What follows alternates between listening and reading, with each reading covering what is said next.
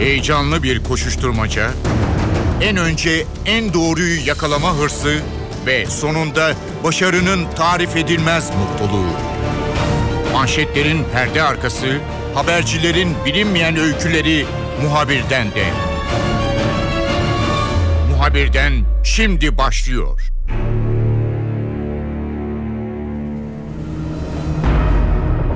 Hafta içerisinde yaklaşık 4-5 aydır çatışmaların sürdüğü Kobani veya Aynel Arap'tan önemli bir haber geldi. Bölgedeki güçler, kentteki güçler önemli ölçüde IŞİD'in bölgeden uzaklaştığını söylediler.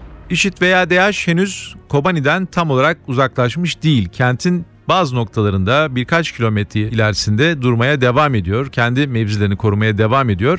Ancak kentteki Kürt militanlar güvenliği ve kontrolü önemli ölçüde sağlamış durumda.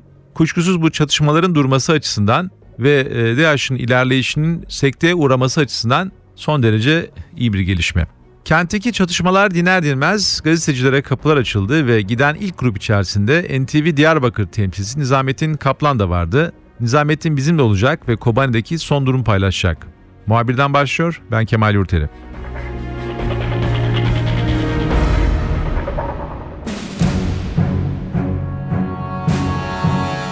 Nizamettin bütün gözlerin çevrildiği önemli bir yere girdin hafta içerisinde. Kobani veya Aynel Arap. Ee, Türkiye sınırındaki bu noktayı biz uzun zamandır takip ediyoruz. Oradaki çatışmalardan dolayı Türkiye'ye çok sayıda insan geldi.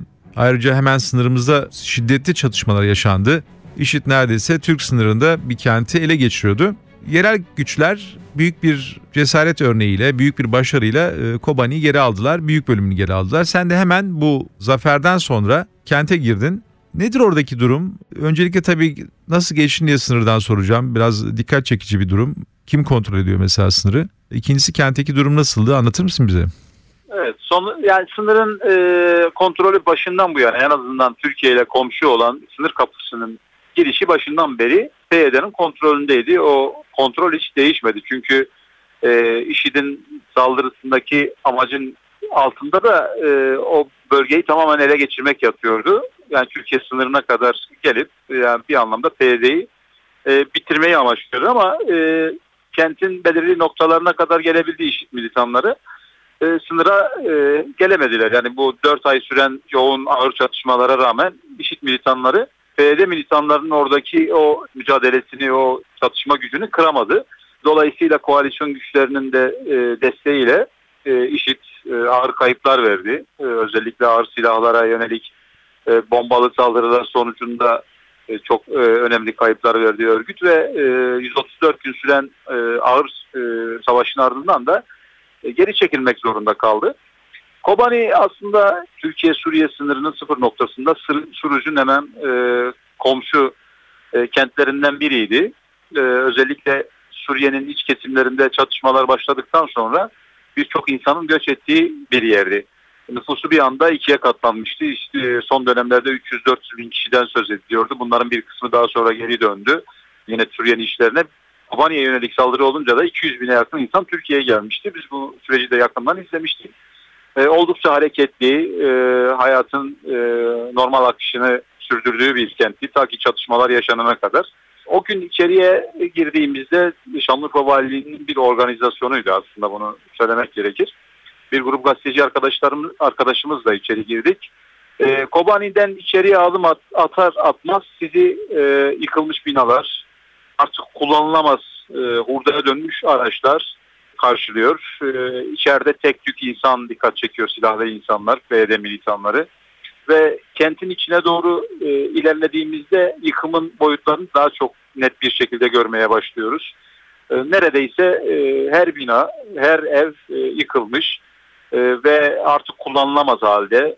E, birkaç evin içerisine girdik. E, orada insanlar e, eşyalarını bırakıp canlarını kurtarmak için kaçmış e, ve ortada birçok anıyı gösteren e, fotoğraflar, kullanılan eşyalar e, vardı. E, birçok yerde patlamamış mühimmatlar vardı. Özellikle e, havan mermilerinin e, kent merkezinde, evlerin tavanında, caddelerde, sokaklarda patlamamış halde durduğunu gördük. E, yine e, artık 4 ayı aşkın süren bu çatışmalardan sonra e, altyapı tamamen çökmüş durumdaydı. kamu binaları, hastaneler, okullar artık kullanılamaz haldeydi. Ve dolayısıyla e, Kobani'den söz etmek mümkün değildi o manzarayı gördükten sonra. Sadece o çatışmalardan geriye kalan birkaç sağlam ev dikkat çekiyordu. Onlar da tabii ki e, o enkazın içerisinde küçük bir ayrıntı olarak dikkat çekiyor. Sadece çatışmalardan kaynaklı bir yıkım söz konusu değildi tabii ki. E, İşte militanlarının şehir merkezine girdikten sonra koalisyon uçaklarının söz konusu bazı noktaları bombalaması da e, beraberinde büyük yıkımlar yaratmış ve o yıkımın boyutları daha da büyümüş. Sokak aralarında e, dikkatimizi çeken brandalar e, vardı. E, belirli e, sokak aralarına brandalar çekilmişti. On, onları sorduk orada kalanlara neden bu e, işte bezler, brandalar neden çekilmiş buraya diye sorduk. E, onlar da IŞİD'in e, geldiği noktalarda keskin nişancı kullandığını söylediler. Keskin nişancılardan korunmak için e, sokaklardan bir sokaktan bir sokağa geçmeyi ya da bir caddeden bir caddeye geçmeyi daha kolaylaştırmak adına bu brandaları ya bezleri astıklarını söylediler. Ve şu ayrıntıyı da vermek gerekir. E, hatırlanacağı gibi Kobani'de bir ara Türkiye'den e, işte bombalı bir aracın e, Kobani sınır kapısından içeri girdiği ve patlatıldığı haberlerini okuduk. E, orada da çok büyük bir çukur e, bizi karşıladı içeri girdiğimizde. Çok büyük bir çukur vardı. Bir tankı parçalayacak kadar e, şiddette bir bomba yüklü aracın orada patlatıldığına tanıklık ettik. E, 10 metre 10 metre e, genişliğinde ve derinliğinde neredeyse bir çukur e, oluşmuştu. Yine sokaklarda evlerinin önünde oturan o yıkılmış evlerin önünde oturan enkazların üzerinde dolaşan az da olsa siviller gördük. Kadınlar vardı. Sohbet etme imkanımız oldu. E, bir kısmı hiç Kobani'den ayrılmamış. Bir kısmı belirli bir dönemden sonra geri dönme ihtiyacı hissetmiş. Bir kısmı Türkiye-Suriye sınırına gitmiş ama Türkiye'ye geçmeden tekrar evine dönmüş. E, bütün bu e, ölüm riskini göze alarak orada kalmayı sürdürmüşler. Nizamettin çatışmalar sırasında kenttekilerin Türkiye'den büyük beklentileri vardı. Bazen eleştiriler, bazen beklentiler belki de birçok nedenden dolayı karşılanamadı. Şu an istekleri var mı? Türkiye'ye yönelik değerlendirmeleri nelerdir? Şimdi tabii orada genel beklenti e, şu. Eş başkanı Asya Abdullah'la görüşme imkanımız da oldu. Türkiye ile ilgili e, önemli mesajlar verdi. Artık Türkiye ile daha iyi diyaloglar kurmak istediklerini belirtti. Sonuç itibariyle Türkiye komşumuz ve biz e, sınır e, komşusuyuz. E, diyaloglarımız daha iyi olmalı dedi. Başbakanın Davutoğlu'nun Diyarbakır'dan e, Kobani'ye selamı vardı. Onu e, sorduk kendisine. O da şu yanıtı verdi. Bizi selamlarını biz de selamlarız. Artık burada Türkiye üzerinden bir insani koridor açılsın. Türkiye'ye gidenler geri dönsün. E, ama şu anda dönmeleri mümkün değil.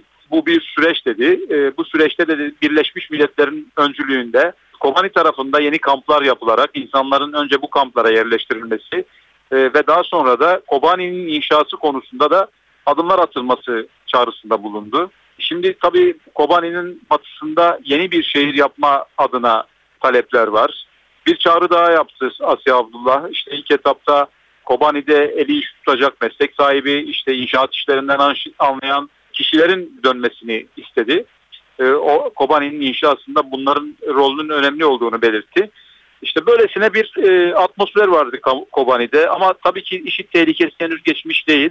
Bizim bulunduğumuz sıralarda e, çevre köylerde yani Kobani merkezine 3-4 kilometre mesafedeki e, köylerde hala çatışmalar yoğun bir şekilde devam ediyordu. Yani güven problemi orada çok net bir şekilde hissediliyordu. Gazeteciler e, belirli noktalara gitti, dolaştı, fotoğraf çekti ama görüntü aldı ama hala Kobani'de bir güvenlik sorunu vardı ve dolayısıyla 3-4 e, kilometre ötede çatışmaların sürmesi Kobani için e, tehdit olmaya devam ediyordu. Çünkü oradan herhangi bir havan mermisi e, ya da top atılabilirdi. Bu endişeler vardı. E, ama şunu özetlemek gerekirse Kobani e, artık ayağa kaldırılamaz durumda. Tamamen yıkılmış. %80-90'ı yıkılmış. Gerçekten yeni bir Kobani'ye ihtiyaç var. Yeni bir Kobani'nin inşasına ihtiyaç var.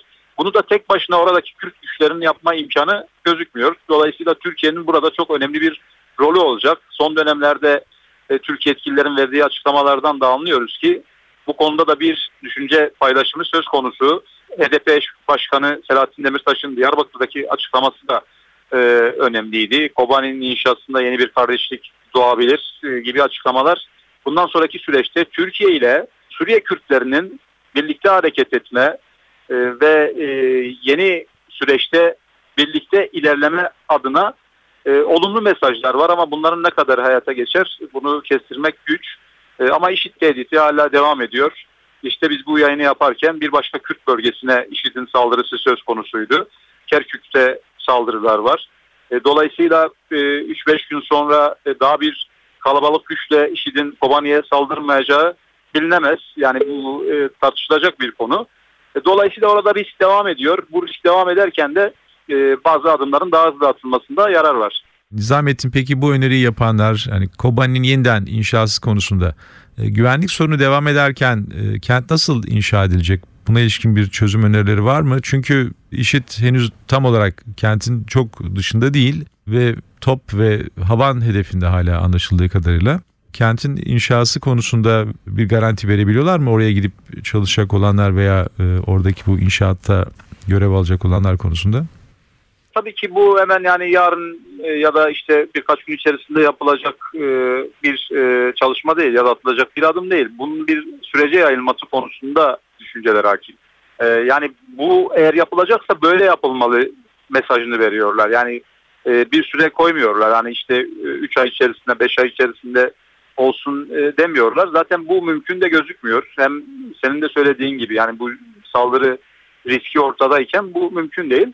Ama bundan sonraki süreçte eğer hani e, Kobani'nin inşası söz konusu olacaksa burada Türkiye'den bir anlamda bir destek bekleniyor. Koalisyon güçlerinden destek bekleniyor. Birleşmiş Milletler'in buna öncülük etmesi isteniyor.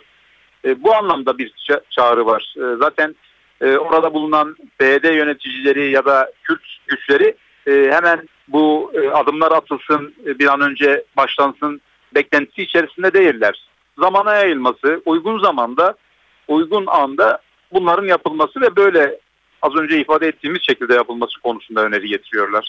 Peki hemen dönmeleri söz konusu değil Kobani'den e, Türkiye'ye geçenlerin. Belki başka yerlere de gittiler. O bölgedeki insanlar yani diğer tarafta olanlar, Diyarbakır tarafında veya farklı yerlerde, Suruç'ta veya başka yerlerde yaşamını sürdürenler var. E, o insanlar evlerine dönme konusunda bir acele içindeler mi? Yani çünkü ev- evlerini bıraktılar ve muhtemelen de Türkiye'ye elinden gelen bütçesi el verdiği ölçüde bir imkanlar sağlıyor ama e, sonuçta e, vatanları Kobani, aynel Arap bu insanların. Onlar gitme konusunda istekliler mi? E, onlar e, istekli. E, biz Kobani'den çıktıktan sonra dün bu kez çadır gittik. E, oradaki insanlarla görüştük. Bakın çatışmalar bitti. Bundan sonraki süreçte evlerinize dönmek istiyor musunuz? Sorularını yönelttik. Hemen hemen hepsinin ortak isteği bir an önce evlerine dönmek. Ama bunu isterken de orada bir güvenlik sorunun olduğunun farkındalar. Ve dönmek için de aslında bir yandan da acele etmiyorlar. E, Türkiye'den övgüyle söz ediyorlar. Yani yapılan yardımların e, küçümsenmeyecek derecede önemli olduğunu belirtiyorlar. Minnettarlık duygularını e, görüştüğümüz birçok insan dile getirdi. E, ama sonuç itibariyle biz burada misafiriz ve bir gün kendi topraklarımıza, vatanımıza dönmek istiyoruz diyorlar. E, ama bunun tabii ki hı- hızlı da olmasını istiyorlar. Karşı tarafta evlerinin yıkık, sorunların çok büyük olduğunun da farkındalar. Çünkü oradan haber alıyorlar, görüşüyorlar. Orada bulunan yakınlarıyla temaslarını hiç kesmemişler. 200 bin insanın bir anda geri dönmesi de mümkün gözükmüyor şu aşamada. Belki bir çok insan e, Türkiye'de yaşamayı da isteyebilir. Ama önemli bölümünün de artık ülkelerine dönmek istediği konusunda e, ortak görüş belirttiğini de vurgulamak gerekir. Dönerken de güvenli bir bölgeye dönmek istiyorlar. Çünkü dün kaçtıkları gibi bugün giderlerse tekrar kaçma ihtimallerinin ya da işte can güvenliği sorunu yaşayacaklarının farkındalar. Dolayısıyla daha güvenli hale geldikten sonra Kobani'ye dönmek istiyorlar. Ama dönmek istiyorlar. Türkiye'den de memnunlar. Bunu her defasında da dile getiriyorlar. Şu çok önemli. Biz kendi vatanımızda, kendi topraklarımızda yaşamak istiyoruz. Orada başımızı sokacağımız bir evimiz vardı. Ee, yıkık, dökük ne olursa olsun e, yeter ki güvenlik sağlansın. Biz gider orada onları bir şekilde düzeltiriz ve yaşamımıza devam ederiz diyorlar. Nizamettin NTV ekranlarında senin Kobani izlenimlerini gördüğümüzde orada kalanlar var. Bütün bu çatışmalara rağmen kentten çıkmayanlar var. Evet eli silah tutan gruplar veya insanlar, yetişkinler kentten ayrılmadılar ancak kadınlar da var gördüğüm kadarıyla. Şimdi tabii bu çatışma koşullarında hayatta kalmak çok zor. Çünkü karşıdaki e, düzensiz bir birlik ve her yere ateş ediyor. Hedef gözetmeksizin herkesi de öldürmek istiyor. Onların anlattıkları hikayeler neler? Nasıl dayanmışlar kentte? Yani orada savaşanlara yardım etmek için mi durmuşlar? Yoksa ben her koşulda evimi terk etmem. Yani benim burası toprağım, vatanım hiçbir yere gitmem mi diye düşünmüşler. Yoksa sıkışma mı söz konusu? Yani terk edememişler mi? Nedir onların anlattıkları? Şimdi mesela görüştüğüm e, kadınlardan biri 60 yaşındaydı. E, saldırılar başladığında Türkiye-Suriye sınırına kaçtığını söyledi. E, ama Türkiye'ye geçmediğini ifade etti ve bir süre sonra sınırda bir süre kaldıktan sonra soğuklar başlayınca tekrar Kobani'ye dön- döndüğünü e, belirtti. Çocuklarım buradaydı dedi. E, ben de gitmek istemedim. Zaten 60 yaşındayım dedi. Bu saatten sonra gidip e, ne yapacağım dedi ve bu düşünceyle geri döndüğünü anlattı bize. Bazen dedi kuru ekmeğe talim ettik. Bazen işte sadece su içtik. Elektrik yoktu. Zor şartlardı. Ha- hala bu zor şartlar devam ediyor. Ama ben burada olmaktan mutluyum. Sonuç itibariyle bir can güvenliği sorunu vardı. O da giderildi. O da şu anda e, söz konusu değil. E, ben burada kalmaya devam edeceğim ve kaçmayı da düşünmüyorum dedi artık. Buna benzer bir e, kaç insan daha vardı. Çok fazla hani görüşme şan- şansımız olmadı ama görüşler ortaktı. Sınıra kadar gidip Türkiye'ye geçmeden dönmek de bir tercih aslında ama e, o insanlar e, gerçekten kendi evlerinde kalmak istediklerini ifade ettiler. E, ve bu düşünceyle, bu anlayışla Kobani'de kaldıklarını söylediler. E, kaldıkları süre içerisinde tabii ki can korkusu yaşadıklarını belirttiler ama buna rağmen hiçbir zaman da e, evlerini terk etmeyi düşünmediklerini belirttiler bize. Nizamettin hafta içerisinde Kobani'ye girdin. Çatışmadan hemen sonra kente giren ilk gazeteci grubu içindeydin. Notların çok taze bizimle paylaştın. Teşekkürler kolay gelsin.